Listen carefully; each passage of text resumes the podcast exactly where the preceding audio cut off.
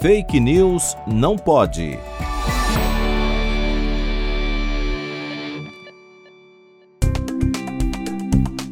A dengue é uma doença viral transmitida pelo mosquito Aedes aegypti. O vírus da dengue possui quatro sorotipos. A recuperação da infecção por um sorotipo proporciona imunidade vitalícia apenas contra esse sorotipo. Contudo, a infecção posterior a qualquer dos sorotipos restantes está associada a um risco aumentado de doença grave, a dengue hemorrágica.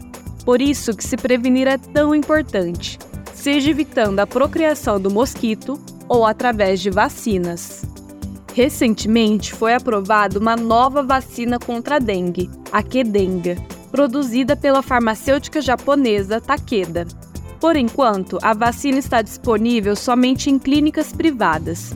Mas quais são as vantagens da Qdenga quando comparada à antiga vacina, Dengvaxia?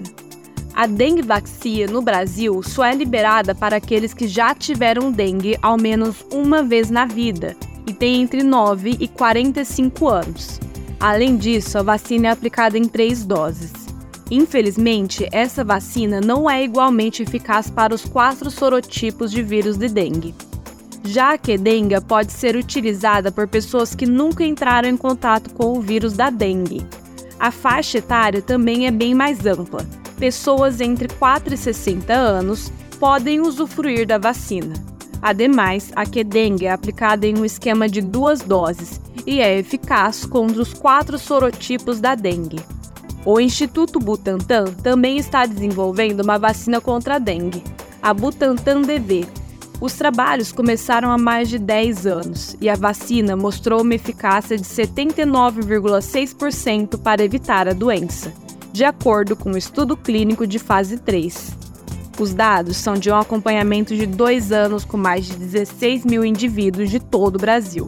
Durante esse período, não foi reportado nenhum caso grave de dengue nos participantes. São notícias promissoras, que demonstram a importância da ciência e da tecnologia para a sociedade.